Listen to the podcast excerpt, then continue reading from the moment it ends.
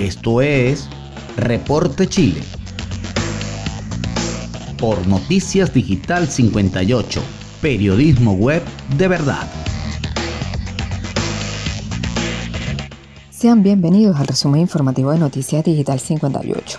Desde Santiago de Chile les saluda Saraí Torres. Iniciamos. Positividad llegó al 15,4% y más de 3.000 personas se encuentran en camas UCI.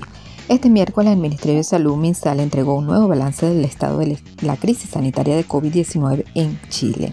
De acuerdo al reporte de esta jornada, en las últimas 24 horas se registraron 5.134 casos nuevos de coronavirus.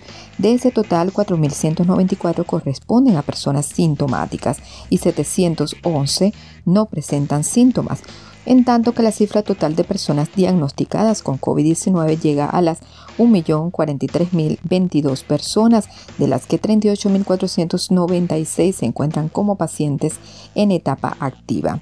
En cuanto a las muertes, de acuerdo a la información entregada por el Departamento de Estadísticas de Información de Salud, DEIS, en las últimas jornadas se identificaron 62 fallecidos y el número total asciende a 23.796. Por otra parte, 3.029 personas se encuentran hospitalizadas en unidades de cuidados intensivos UCI, de las cuales 2.620 están con apoyo de ventilación mecánica. Con relación a la red integrada de salud, 180 camas críticas se encuentran disponibles en todo el país, Finalmente, sobre la red de laboratorios y capacidad diagnóstica, se informaron los resultados de 30.671 exámenes PCR alcanzados a la fecha, un total de 11.603.698 analizados a nivel nacional. La positividad para las últimas 24 horas a nivel país es de 15,42% y en la región metropolitana es del 15%. Avanzamos con más información en nuestro portal web digital58.com.be. Nueva ley de, de migraciones en manos del Ejecutivo. Luego de ser declarada conforme a la Constitución Política en el Tribunal Constitucional y despachada por la Cámara de Diputados, la nueva ley de migraciones está en manos del Ejecutivo para ser promulgada en los próximos días. De manera extraoficial se informó que desde la moneda estiman realizar el anuncio la próxima semana, seguido del decreto y la publicación en diario oficial. Posteriormente se dará paso al proceso extraordinario de regularización a la espera de un nuevo reglamento migratorio.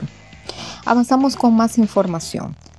Instituto de Salud Pública aprobó vacuna de Cancino contra COVID-19.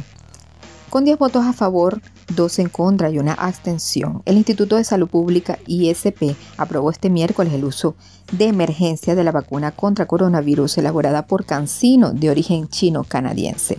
El preparado que consta de una sola dosis será recomendado para mayores de 18 años y menores de 60 años. En una reunión que se extendió desde pasadas las 9 de la mañana hasta las 12, los expertos destacaron que la vacuna es segura y confiable y que al ser aplicada en una sola dosis permitiría acelerar y hacer más eficaz el proceso de inoculación. Sin embargo, no descartan que estudios posteriores determinen la necesidad de una segunda dosis adicional el gobierno ya ha comprometido la compra de 1,8 millones de dosis. Esta se convierte en la cuarta vacuna contra COVID-19 aprobada por el Instituto de Salud Pública en Chile, después de las de Pfizer BioNTech, Sinovac y AstraZeneca.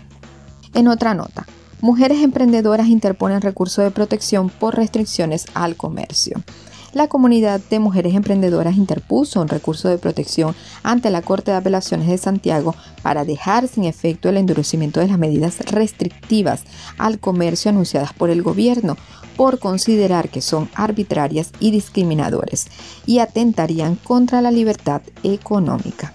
Y para finalizar, descubren volcán activo en el sur de Chile. Tras una investigación de un grupo de geólogos de la Universidad de Chile, se logró descubrir un volcán activo en la Patagonia chilena, al sur de Coyhaique, la cual llamaron Mate Grande.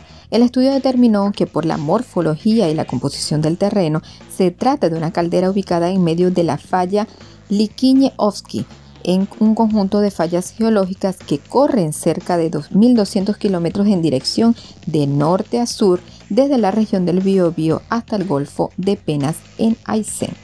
Y de esta manera finalizamos con las informaciones. Los invito a seguirnos a través de Instagram arroba digital-58. Además puedes suscribirte a nuestro canal de Telegram Noticias Digital 58. Recuerda que somos digital58.com.be periodismo web de verdad. Desde Santiago de Chile reportó Sara Torre con el CNP 13614. Nos escuchamos en la próxima entrega.